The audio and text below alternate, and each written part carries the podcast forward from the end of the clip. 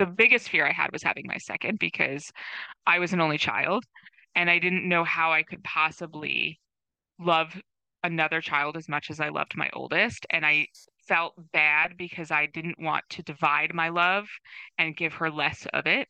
And it turns out like the love does not divide, it just grows.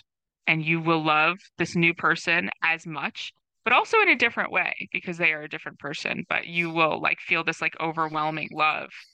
And and it doesn't it doesn't take and it doesn't detract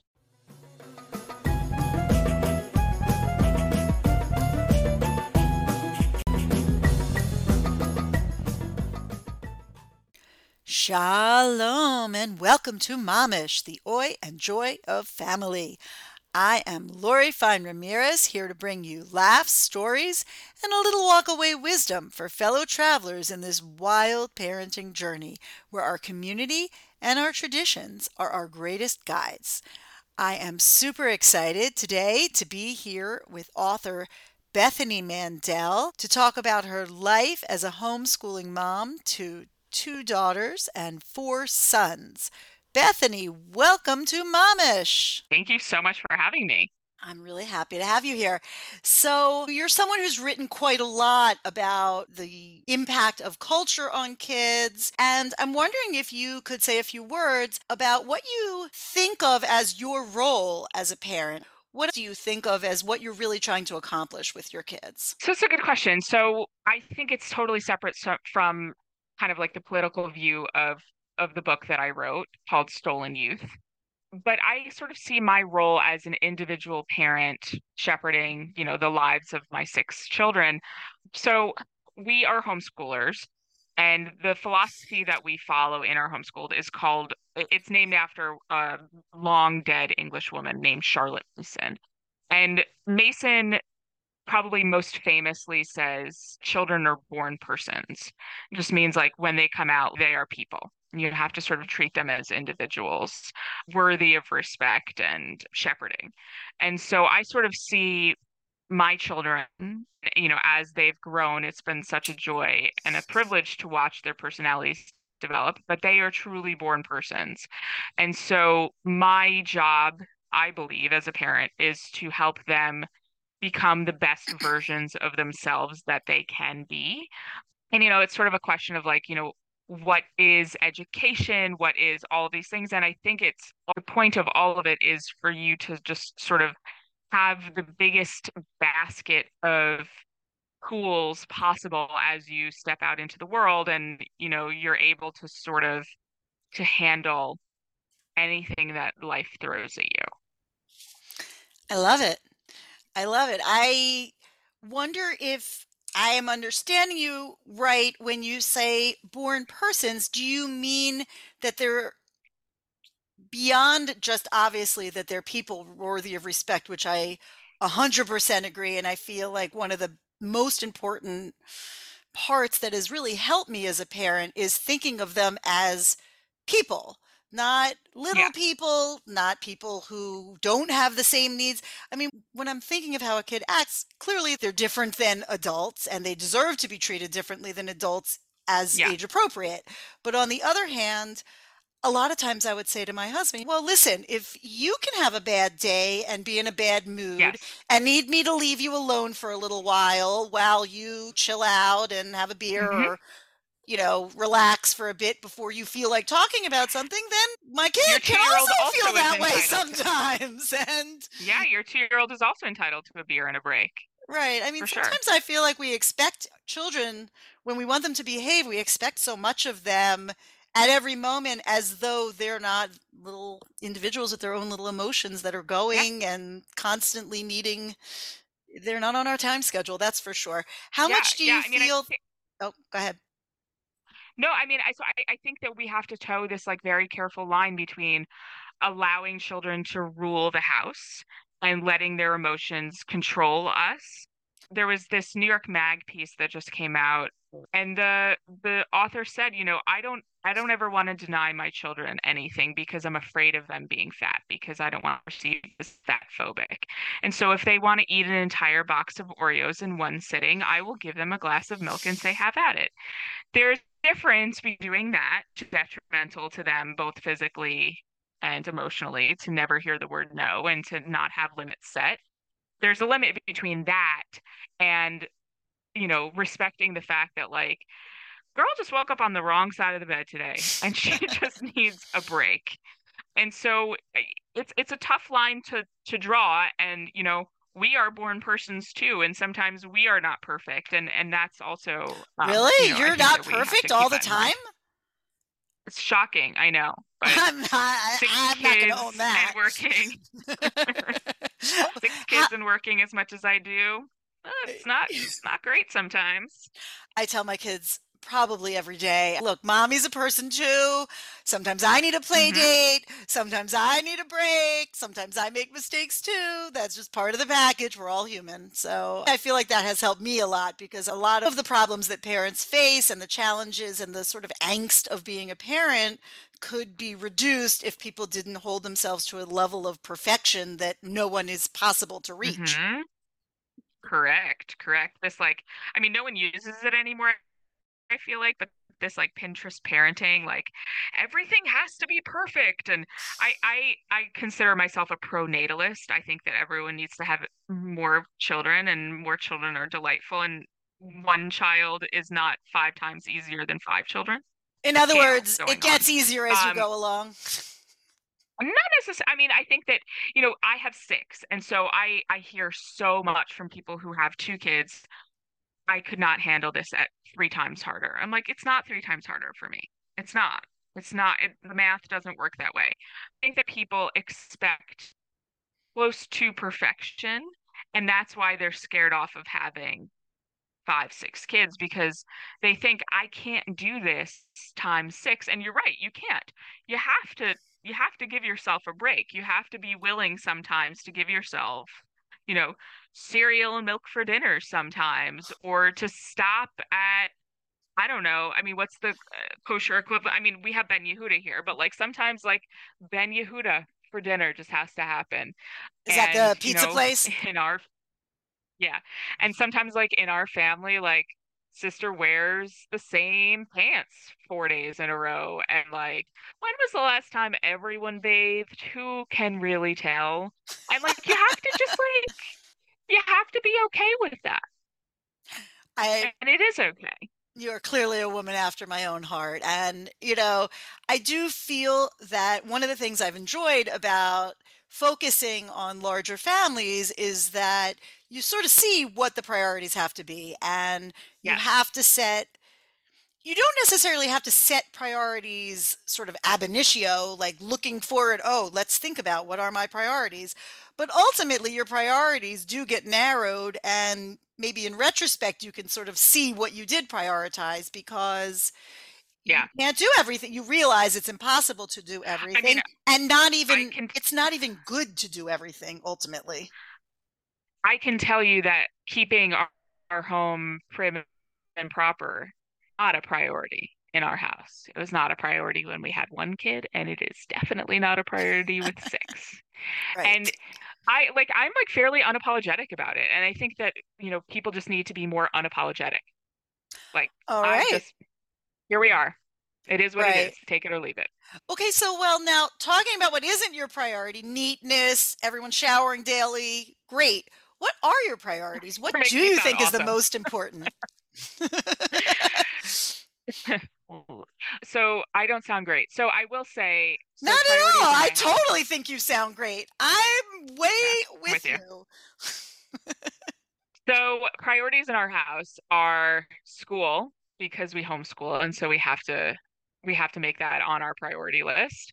And food, honestly, my kids actually, you know, as as I joke about like, you know, cereal for dinner and Ben Yehuda for lunch, we actually do eat very well and my kids you know we we have a real proper meal every single night for the most part even when i'm like two days postpartum uh, and lunches too. I mean do we like do we all have a sweet tooth? Yes. Did we all go to the dentist on friday and have a clean no cavities? Yes we did. I'm so happy. Mazel um, tov!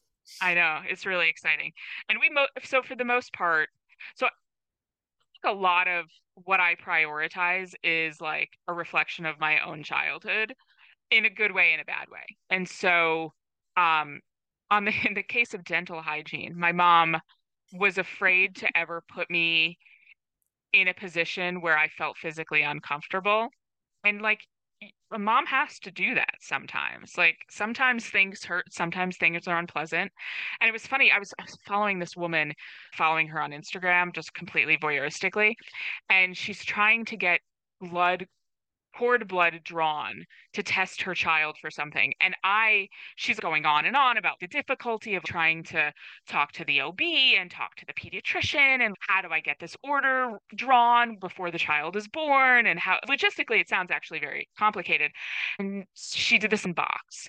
And someone said, why can't you just do a blood draw after the birth. And I had assumed that it was specific to cord blood, that you could only test the cord blood. And then it turned out it's not specific to the cord blood. And she's like, I just don't want to put him through that. I'm like, you don't want to put him through a blood test?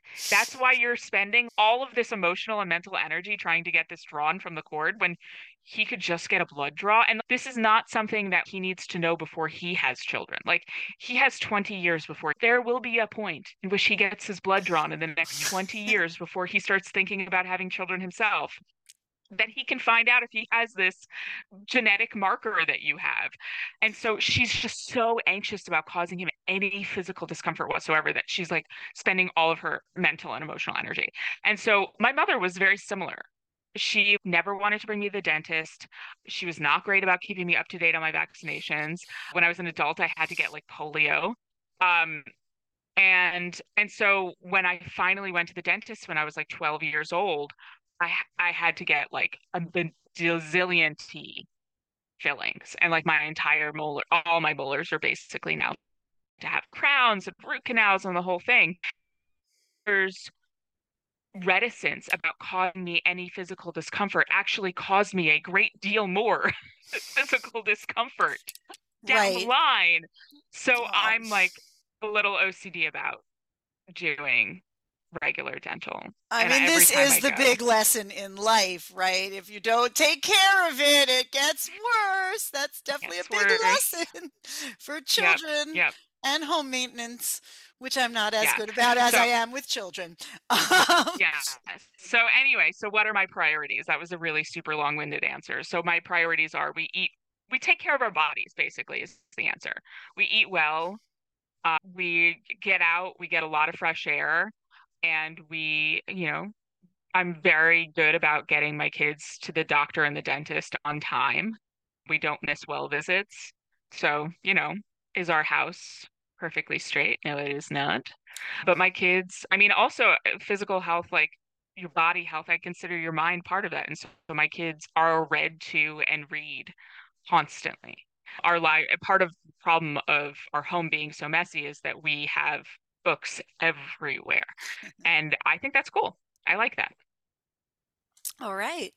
Well, I have like a bunch of different reactions and questions about a lot of things that you said. And it's funny, you reminded me of when you were talking about parents who don't attend to their kids' needs because they're so worried about causing them some kind of pain. And I think that often applies emotionally as well as in terms of physical uh, mm-hmm. interventions. You know i just i think back to one of the best pieces of parenting advice i ever got when i had just had my first kid and a friend of mine from my law firm came and he had just had his third. And at the time we happened to be talking about like should we give them a pacifier? Should we not?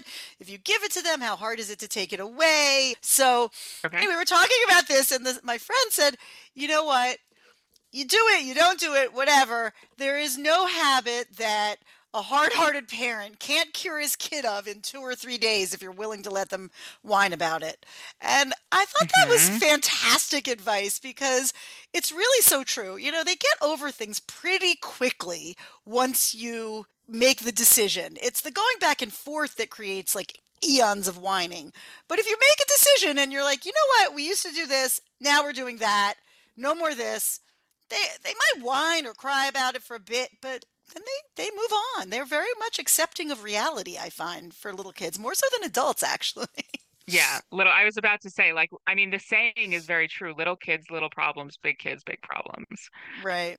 No, I, I have I have friends who have put off being more authoritarian with their little kids because they don't want to be a mean mommy. And I'm like, girl, you are putting yourself in store for so much more misery when they're teenagers because you have established that they they have an equal say in your house and that's not going to feel great when you are fighting with a 16 year old versus like a four year old and i like i i have a girlfriend whose kid like he'll throw a just total tantrum kicking and screaming and yelling and i'm like girl you got to nip that in the bud because that is going to look real bad when he's 16 right Right. Once they get bigger than you, it makes it so much Yeah. harder to put up with it. Yeah, you got to establish that upper hand now. Right. Well, I also feel that one of the things that I always prioritized with my own kids was if you're going to have a tantrum, look, anybody can have a tantrum. Like we were saying before, anybody can be in a bad mood. A tantrum is a tantrum. However, you don't have to have your tantrum imposed on the whole world. So if my kid had a tantrum, I we go to the car or we go to Mm-hmm. another room and we do not make it uh, oh my gosh i remember having shabbat guests one time and their kid was having a tantrum and they're like oh we're just going to let him cry it out i was like well that's very nice for you but the other 20 people who are sitting here really don't feel like having him cry it out can you have him cry it out at your house so so I I will I'll push back a little bit on that. So I I think it's better to do that than to just say, okay, I'll give you this extra brownie so that you'll shut up and not disrupt this whole table. I given the choice between saying like let him scream and I don't care and like I'll just give him whatever he wants.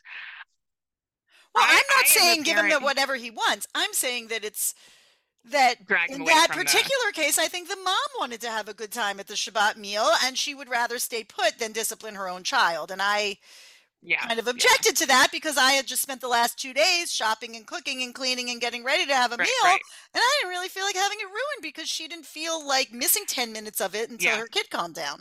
But, Yeah. you know, I I mean I I've left I've had a kid throw a tantrum in a supermarket before and I will leave them in that aisle and walk away.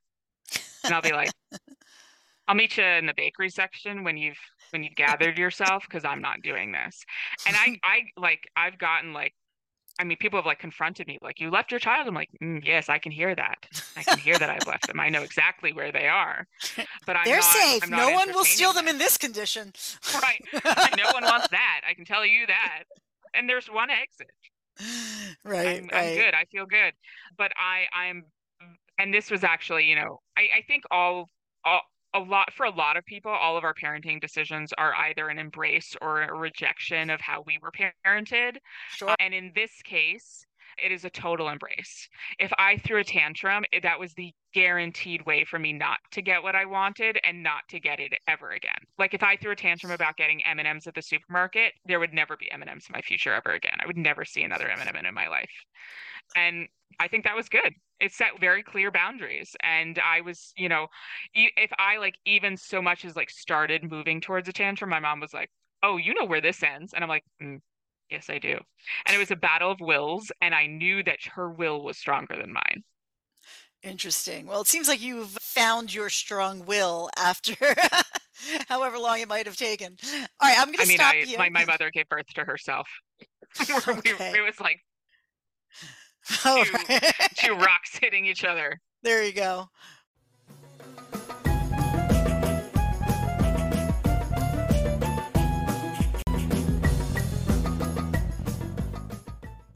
So, one of the things you said earlier is that you view one of your highest priorities is protecting their physical and mental health. And I'm wondering if you have any specific thoughts or tricks or techniques or, or anything about how you develop their healthy mental state. Look, I often feel that every other minute there's some new diagnosis that is being imposed upon just regular emotion, right? Like you can't ever be sad, you're depressed, you can't ever be Right, right. stressed, you're anxious.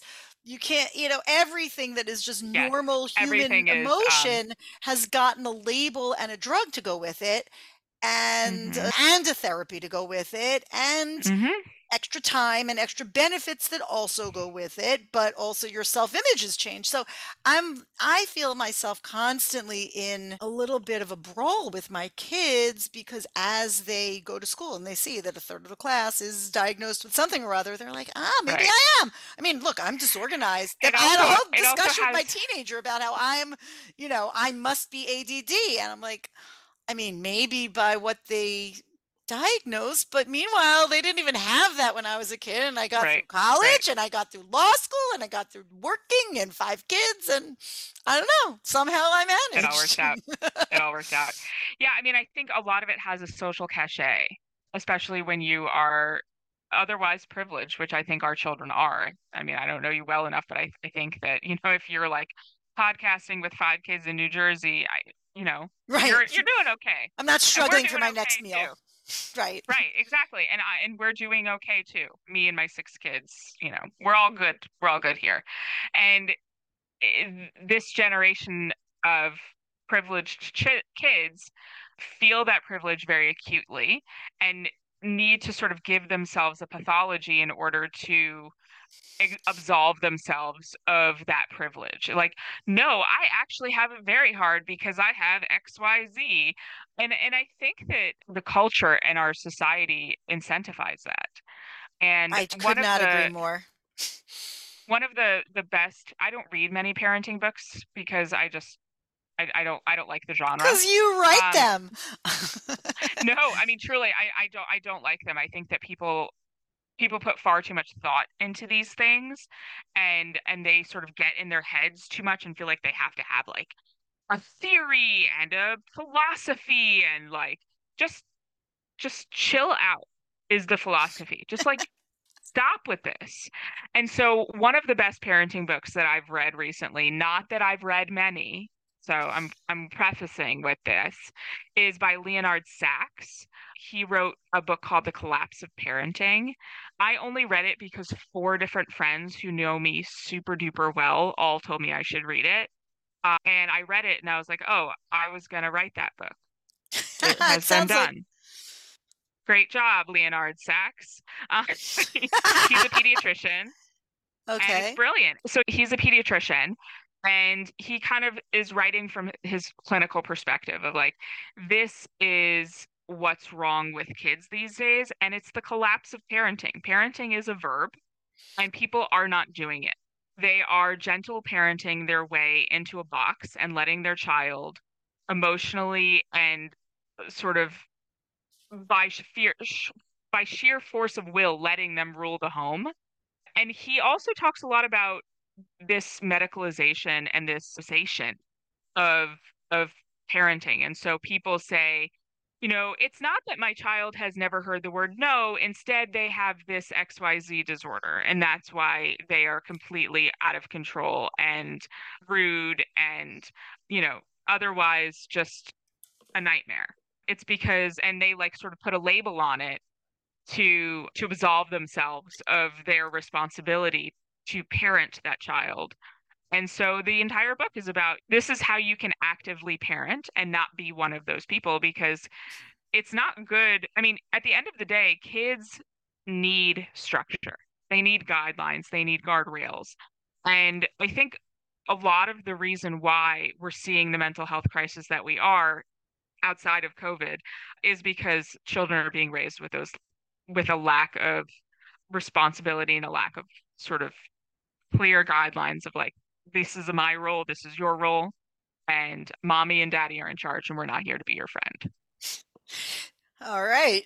Well, so in terms of what you're just speaking of, I wonder if you feel that being a Jewish parent, that your Jewish values help you set those boundaries, decide what they should be responsible for, or in any way influence how that works out in your life. so i i was telling you before we taped i i don't know it's hard for me to separate that in my mind because Judaism is like air. It's like hard to know why I do one thing if that's because we're Jewish or another thing. But I will say on the topic of food, uh, I think that that is one of the especially when kids are young, one of the most important ways that parents can and should set very clear guidelines. And so, you know, when my kids, I mean, tonight we had we had a meat meal. And so traditionally if you're in a kosher home, which we are, you do not then follow that meal for 3 hours with anything dairy. And so after we ate dinner, my almost 6-year-old said I want to have yogurt. And I said, "Nope, sorry no can do. And he's like, why not? And I said, because we had a meat meal. That's it. And there is no debating that. And so I, I think that, you know, Hashem, God, like prescribes things that we might not necessarily always understand. And in terms of kosher laws, I think a lot of what's wrong with our society is that we don't know how to limit ourselves in enough ways, and we don't know how to uh, follow the rules, I guess everything is sort of i feel I, I need to live my truth. I need to do this because i feel this. Feelings are really ruling a lot of our decisions as a society individually. And so i think it's important from a very young age to establish there is just a red line. And one of the red lines in our house you know am i as strict with my three year old about kosher rules? No. Have i ever given her shrimp cocktail no. Will she ever have a shrimp cocktail under my house? Eh, uh, like under my roof? No. And so I think that it's important for kids to have those very clear no guidelines and from I a very young age. We are also a kosher home and also Sabbath observant. And yes. I feel like it's it's my parenting partner, honestly, because yes. they they understand that there are certain rules that are strict that we don't do these things on Saturday. They don't have any phones. They don't question about any phones on Saturday. You know, it's the just, rest of the week, they're done. like, well, why can't I have it? You know, yep. it gives you that ability to be able to have time and a space where you are absolutely not doing it. And it's not on my shoulders to be the mean mommy. This is for another reason. This is mm-hmm. because mm-hmm. we are observant Jews and this is what we do. And yep. I think the same with you say with kosher, whatever the rules are.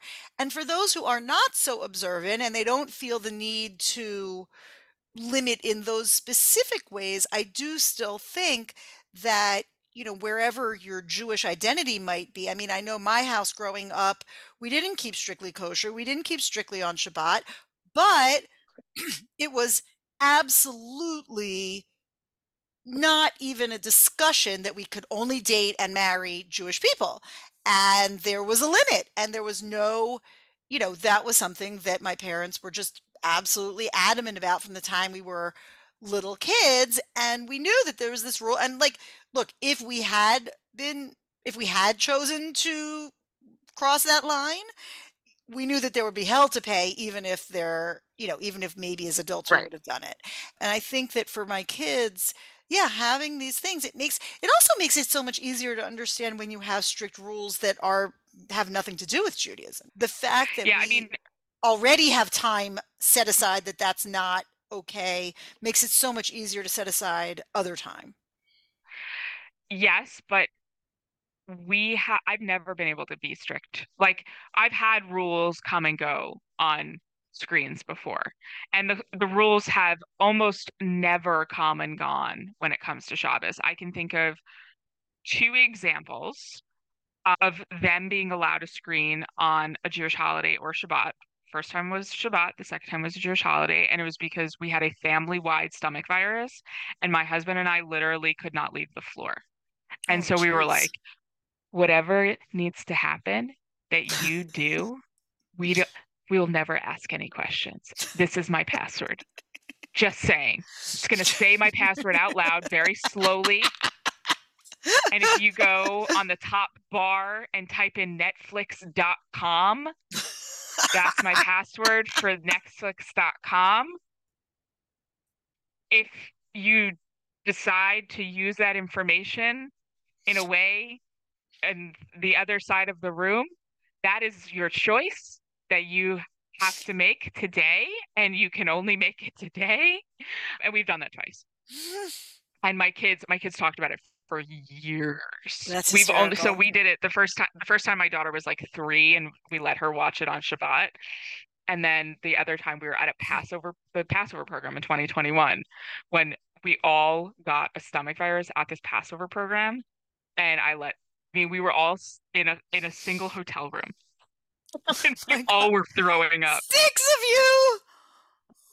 It was so at the time, yeah, there were six of us. So two parents and four kids, and I was pregnant. Oh, And I was like, I'm just gonna let you. I don't care. I can't. I can't. It was the sickest I've you ever been in my entire life. that's why we have Yom Kippur. You know, sometimes And I'm not you just I'm gotta do sorry. what you gotta do. I'm not sorry. It was so bad.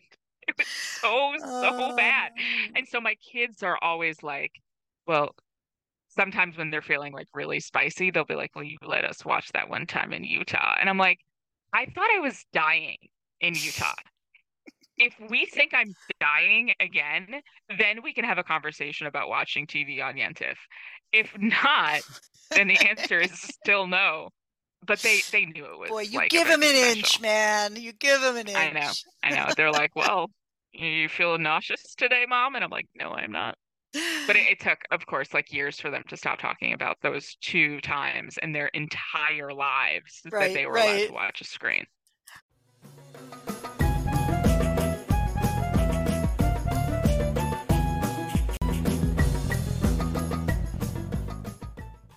Want to go back to something you said in the beginning about how they're born persons and born individually.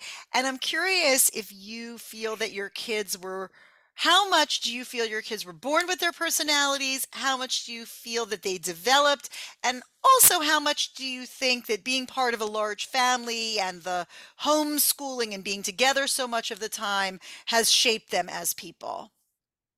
So I think that parenting has really humbled me in a lot of ways because there's all of my kids have different personalities. And so I I've never been able to be like, well, I, I, I was not humble in the beginning.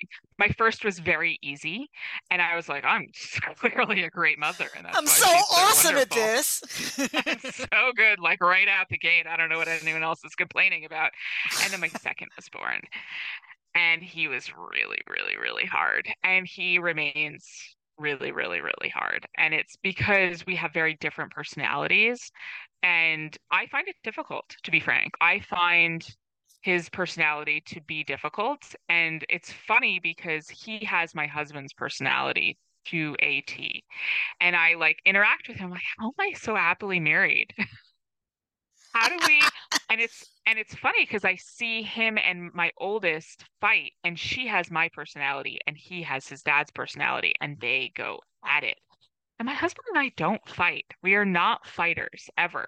And maybe it's because like he's just secretly biding his time before he kills me in my sleep, but I don't think so. It's a little morbid. I don't know if he does, then everyone can sort of look back on this podcast and be like, well, it's part of her always knew.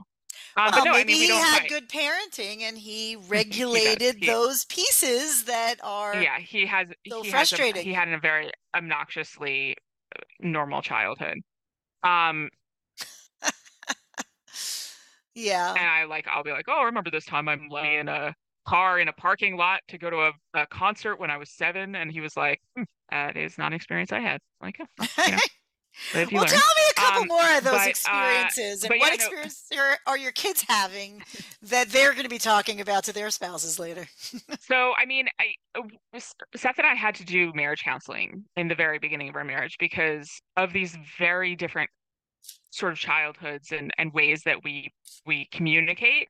And we had to have a marriage counselor sort of stand in the middle and be like, so when Bethany says this, this is this is what she means. And also, Bethany, don't say it like that.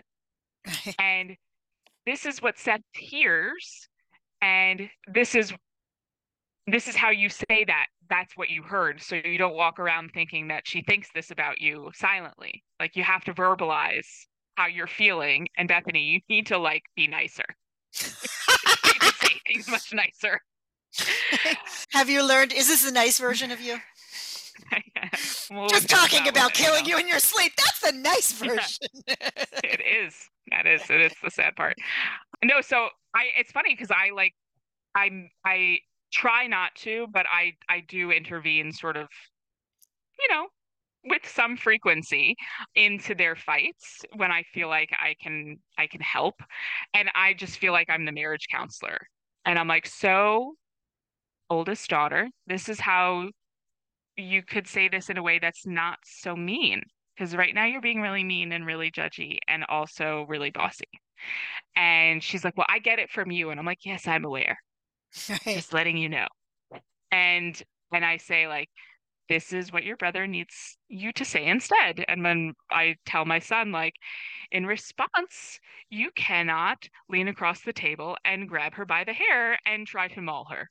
I know that you have feelings, but you can't let them get to an 11 before you explode. You have to like do the release valve a little bit and express yourself before you get to a point where you want to murder her and then try to murder her. Well, um, good advice no matter what age. yes.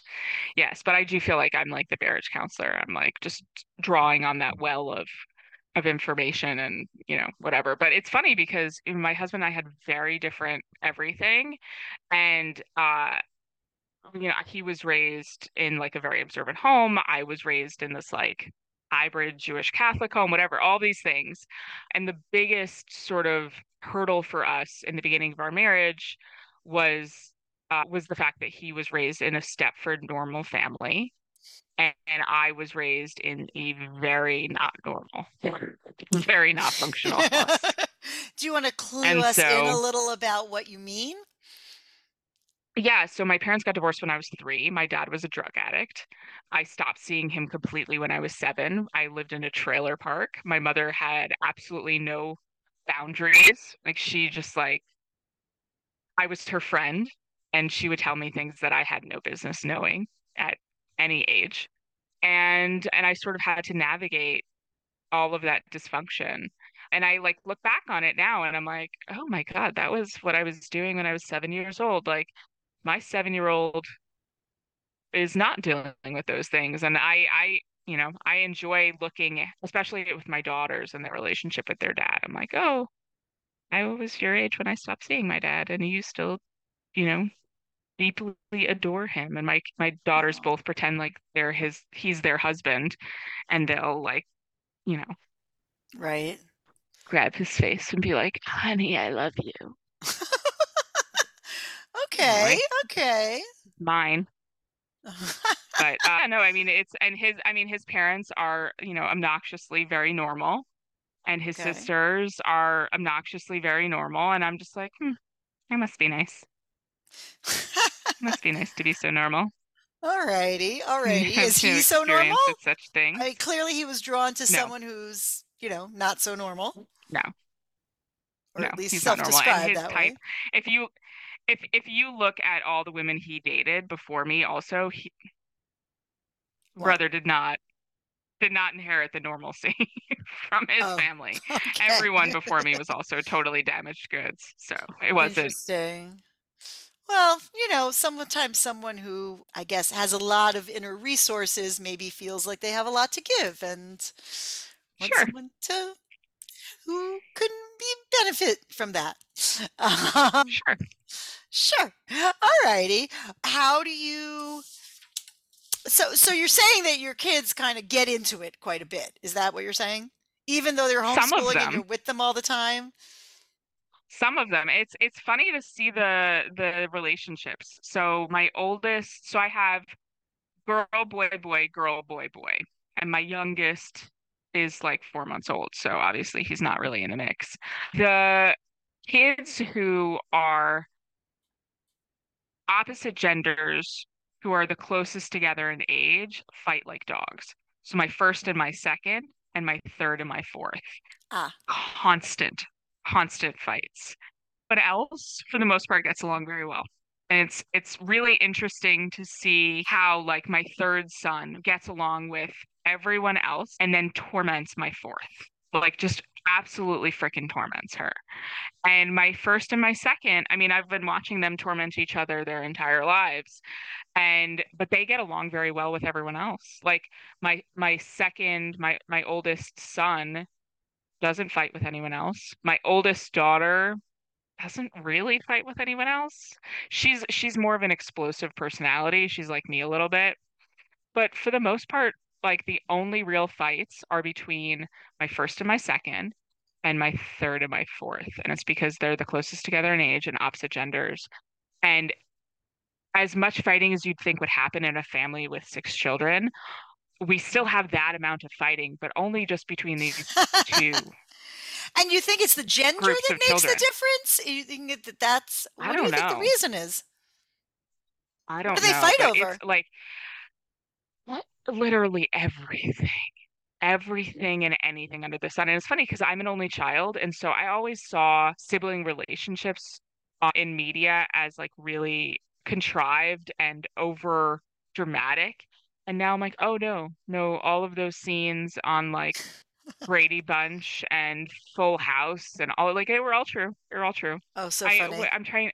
I'm trying to think of like Uh, one one fight today was like my daughter had a friend over and they were playing hide and seek and the rules that she set were not were disagreeable to my oldest son. And so then they fought and then my so my my third and my fourth are much younger. They're like three and a half and almost six or almost four and six i don't know whatever. But they're much younger and so the fights are like about toys. So like how old's your oldest? one will my oldest is almost 10 she'll okay. be 10 in october. So not almost like nine and a half whatever.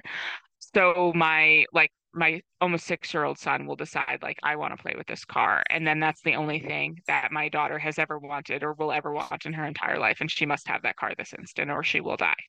And how do you resolve it? For the most part i try not to get involved. Um if there's like physical violence which there often is that's when i'll try to intervene. But i i try not to intervene in the moment but we're trying to negotiate a peace between my oldest two and we're trying to sort of teach them better fighting skills. Like in, instead of saying this is like sort of drawing into the you know marriage counseling i'm like instead of saying i hate you because you make me look stupid all the time it's i dislike when you make when you talk to me that way because it makes me feel like you're trying to make me feel stupid or like some like a, I get it. I, I feel versus like you're doing this and just trying to you know use the marriage counseling. So you like the therapy and the marriage counseling at the end of the day. yeah, I mean, I'm just trying to like get the most bang for my buck as I can from those sessions from 10 years ago. Funny. But yeah, I mean, just trying to teach them better communication skills. I always uh, felt uh, that the best thing I ever did when my kids would fight was literally just reflect back to them exactly what they said about the other one because yes. you know eventually it all came my way or I you know I'd be breaking them up from pulling each other's hair and they'd be like but but she did this but she did that but she and I would just everything that they would say okay well she said you did that well but she did this okay, well, did you hear that? She says you did that. And by the time I had gone back and forth three or four times, they were so annoyed with me that they're like, oh, this is not worth it. And they'd figure it out.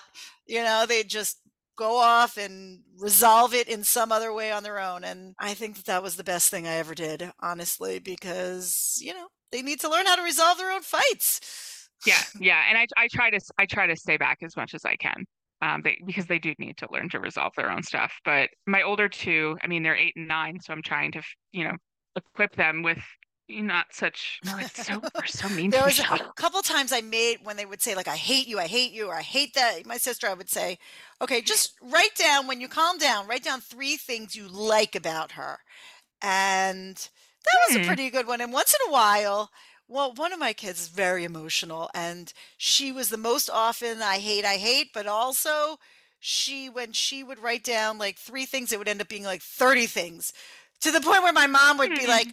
and what do you do when she, you know, it. I like my sister because she makes my breakfast and she cheers me up when I'm sad and she keeps me company and she I makes. Love it. I was like, I love that my mom is like, okay, well, it sounds like she doesn't need you anymore, honey. You know, that's good. I love it. You know, I'm curious why you didn't choose to send your kids to a Jewish school. So, a couple reasons. First of all, the cost. we couldn't have six so eh, the cost is a huge one. We wanted to be able to save and, you know, whatever. And so we were thinking about sending to a charter school in East Brunswick. Sure, but then all this like yeah, all this craziness started hitting the public schools in New Jersey. And so I started following these like homeschool moms on Instagram who were Christian. And I was like, man, that looks amazing. And so I like really petitioned very hard to let my husband let me do this. And he said, let's do it for kindergarten and we'll see. And kindergarten for my daughter was 2020, 2019, Mm, 2020. And so we spent that whole year saying, thank God we homeschool. And we've spent every year since saying, thank God we homeschool. And now, you know, she's about to finish third grade and everyone's really happy and everyone's thriving. And and so we're like, why would we do anything else?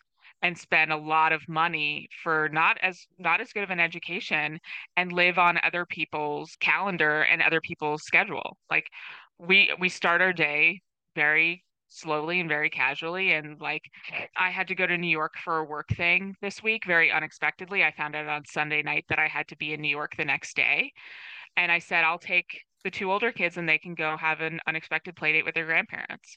And they did and it was because they weren't in school. And so we have this like flexibility that we wouldn't have otherwise. right. And the truth is that, you know, I am a little bit envious, honestly, because I work largely so that I can pay Yeah, for school. tuition. Yeah, no, and And that's exactly what we thought too. Like, why, why? right. I mean, I didn't when my kids were little. I did not I I stopped working full time pretty much after my second, even before my second kid, and I didn't really work that much after I had kids at all. And wasn't until my fifth kid was already in kindergarten or pre-K, I guess, that I went back to work. So I was home during those formative years, and I would not trade anything for that. I really do feel like it shaped my life and my attitude towards my children, my relationships with my children, and their relationships with each other. I don't know how parents who, you know, Yeah. I, I don't, I could not do it. Like sticking my kid with, I was jealous of my nanny. And I'm like, okay, so here I am with my like fancy pants education and my fancy pants job and salary. And I'm jealous of this woman who, you know, has nothing hmm because she's the person who gets to spend all day with my precious child. I'm like, why, why am I doing this? You know? yeah, no, that's exactly But right. I was a mean, I, I, huge setback financially. I mean, it, you know, yeah, yeah. I mean, I, I feel the same. I've, I've had to put my kids in childcare a lot more this year than I've ever had to, or because of this book. And I'm just so ready to be done with it. And I hate it. I have dropped my one and a half year old a couple times this spring just so that I can like like when I went to New York, he was there two full days in a row. And then I had to give a speech on Thursday, so he was there all day Thursday also. So like last week, he was in three day, three full days. And that's I've never done that for anyone and I've never even done it for him. I'm just kind of like, I don't I don't like this. I don't want to do this. This is why I've stayed home with all of my kids and I don't want to to do this regularly. But yeah, I mean, it's it's a real blessing to spend my whole day with all of my kids every day. And I I say it constantly, like to my older kids. I'm like, "Thank God you're not in school. I'm happier, you're happier. Like this is great." And like today like because we missed school Monday, Tuesday and and I had that speech on Thursday, like we didn't get enough school done during the week and so we did school today. And I'm like, well, you know, we're catching up.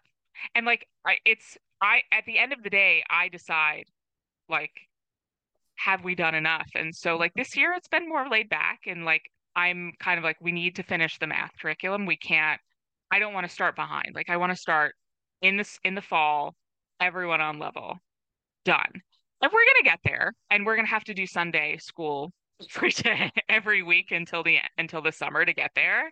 But they'll finish the math curriculum and then whatever. Everything else is just gravy. Do you do a Jewish curriculum as well? Mm-hmm. Yeah, so my kids do this actually, she might be a good guest for you. Her name is Hani Kirshner. She runs she runs an online online Judaic school basically on Zoom. She she lives in Boca and she pulled her four kids out of school and she does Jewish studies classes for kids all around the country in the afternoons on Zoom and including her own kids. She has her own kids log on. Oh, very interesting. And does she have Yeah. like a whole curriculum like that you're going Mhm. through what like Tanakh so she Navi does or holidays? I guess your kids are little. yeah, no, she does them. So she she has if you go to gesherprogram.com, she has her Okay. schedule for next year. But she it's a la carte. And so she offers Kriya, which she calls reading, and Humash 1, Humash 2, Humash 3, and it's all by skill set. It's not by age. Uh, and Hebrew 1, Hebrew 2, Hebrew 3. She does Navi for kids who are between the ages of like fourth and sixth grade. She does a Jewish history class for the same ages. She does a Parsha class for that older set, Parsha set, Parsha for the younger kids, Dinim, which is like Jewish holidays for the younger kids and for those older, like fourth to sixth grade. And my kids do a lot of those classes. My oldest will be doing like so some of the classes are twice a week, some of them are once a week. And so she's doing two twice a week classes and two once a week classes. And so she'll be doing like two classes a day, basically, which are only 40 minutes long. And my son, my oldest son, will be doing two classes that are twice a week and then one class that's once a week. And then my youngest will be doing Kriya, which meets twice a week, and then another once a week class. So they all like she has more class loads, but it's it's up to them. Like I we sat down with them and I said, these are the classes that are non-negotiable, and these are the options for other classes if you want to take other classes. And my daughter wanted to take literally everything, and I was like, okay, but then we can never leave the house in the afternoon. So if like if you want to sign up for every single class, that's kind of kill your social life. And she was like, oh, maybe I'll do these classes and these classes. I'm like, yeah. But everyone sort of had their had their choice outside of like the required. Like my youngest, who's going to be in first grade next year, like Kriya was not optional for him, but everything else was, and he decided he wanted to take Parsha in addition. Um, Wow. and my older, my other son did as well. At the end of the day, I'm like, we can do it better for no money or like very much less money. Like Right. for my three kids, for my three kids to do these Zoom classes, it is eight thousand dollars for all three of them combined. That's a third of what one kid would be. That's what I'm paying for three of them combined. Oh, it's a little less expensive So around us, but okay. yeah, so I mean, like Yeah. we No. have like total Well, look, if you look at It's a better your if you consider what you would have been paying in tuition to be added to what you consider your income, then, you know, your income looks a lot rosier. Yeah, no, I mean we have savings. Our kids have savings.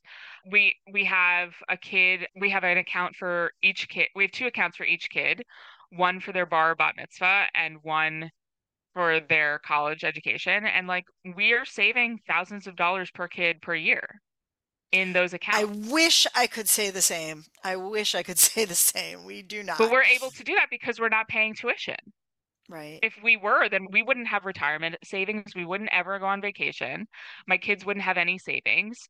And so, like, if they go through high school and continue homeschooling, they can dual enroll once they hit high school in a community college. And then they can work at the pizza shop, Ben Yehuda, and they could graduate. I have friends who are doing this right now who are who are Orthodox also they're going to have their kids graduate from high school with enough credits to count for an associate's degree and like $20,000 in their savings account from their their pizza money, from their Wow. pizza job money. Probably more, honestly, probably more than 20k. So like that's the downside. They're still hanging out with friends, but the parents like know who the friends are and approve of the friends and they keep their head their nose to the grindstone and they're, they're working and they're going to college they're picking their course load and they're going to graduate with enough credits that they're halfway done through college when they're finished with high school. So crazy, man. It's That's great. I I mean that's my hope. I would love to do that. And I think that my I mean I next year is because we're we're done having babies and next year we're going to start Oh, like that's what you traveling a little bit more. Well, I, I I'm pretty dead set. So I mean like we're going to travel more and we're gonna get in our get in our car and see some of the country and and I I drive it home all the time. I'm like, we are only able to do this because you homeschool. Just reminding you. Right, right. We are only able to be at Colonial Williamsburg on Tuesday, October 4th because you homeschool. Right, right. Do your kids ever ask to go to to a typical school? They've never. I mean, my kid, my kids, thank God, like you know, walking distance, they have two other homeschool friends, and Right, like that's not anyway. Well, we're running out of our time together, and I'm just wondering if there's anything that you feel like you wish you had heard as advice when you were younger, anything you've learned from having more kids that you didn't know when you had one or two? hmm. So I mean, I think, gosh, I don't know. I mean, I had my kids very close together in age. I had I had them basically like every other year for the last decade. So the time between two and six was actually very short. But I mean, I'm glad that I did it, I think is the answer. Like, I think that I was always afraid of having every single kid I was afraid to have, basically, without exception. I was afraid to have my second. Probably the biggest fear I had was having my second because I was an only child and I didn't know how I could possibly love another child as much as I loved my oldest. And I felt bad because I didn't want to divide my love and give her less of it. And it turns out like the love does not divide, it just grows. And you will love this new person as much, but also in a different way because they are a different person. But you will like feel this like overwhelming love. And and it doesn't it doesn't take and it doesn't detract from anyone else. And I think that probably my biggest fear when I had probably my third or my fourth was one of my girlfriends who had six at the time said, the only time I have like quality one on one time with my kids is in the emergency room. And I thought, how sad. I don't want to have that. And so we try the best that we can to have quality one on one time. It's very infrequent, but I try to be mindful of it. But also, like today, my sixth was in the rocker in the middle of the kitchen, and every single other person in the family was standing around him talking to him. And he was like, Oh my God, this is a lot of people. And he has so much attention. And so, does he have mm. 100% of my attention like my oldest did? No. Does he have five times as much attention as she had? Yes. Right. And that that is so incredibly valuable. And I I would sort of just, you know, tell myself like everything it's all it's all good. It all it all ends well, even if you have like an absurd number of children. Well, you know, they they all get something from each other, and so, Yes. you know, they get different things from you as you go along, but they also get different things from one another, and I think that's what makes Yeah. big family life so much fun. Yeah. Yeah. Yeah, It's really nice. I mean, awesome. yes, there's fighting, but it's, you know, they love they love each other. I mean, my my third is about to have his sixth birthday on Friday, and they're all working on a group and individual presents for him, and we're all talking about his birthday, and Oh, so sweet. it's just it's so sweet. It's so sweet, and they've all been, you know, my oldest has been with polymer clay making him presents. Like it's just it's it's very sweet and very wonderful, and we're really blessed. It's awesome.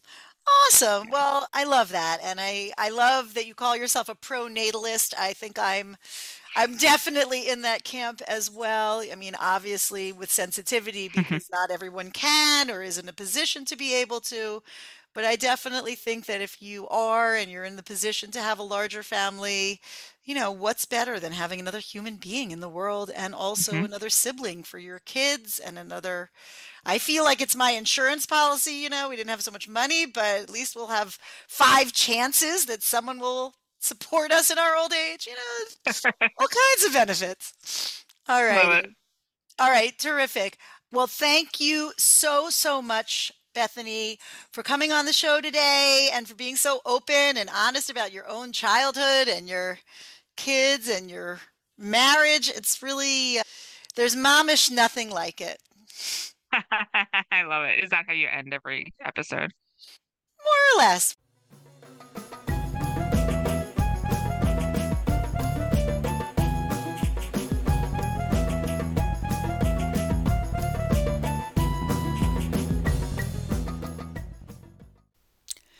So I just want to thank everybody for joining us today and remind you that we really, really want to hear your feedback. So excited to hear all of the comments from people, the little voice messages, and the emails. Please drop a note in our lunchbox. That's lunchbox at mommash.com, M O M M A S H.com. We would love to hear from you. We'd love your suggestions of who we should have on a guest. And we are going to be wrapping up this section on large families and moving on to a new topic. And I would love to hear what you would like to hear about. So please let us know. Take care and have Mommash the best day.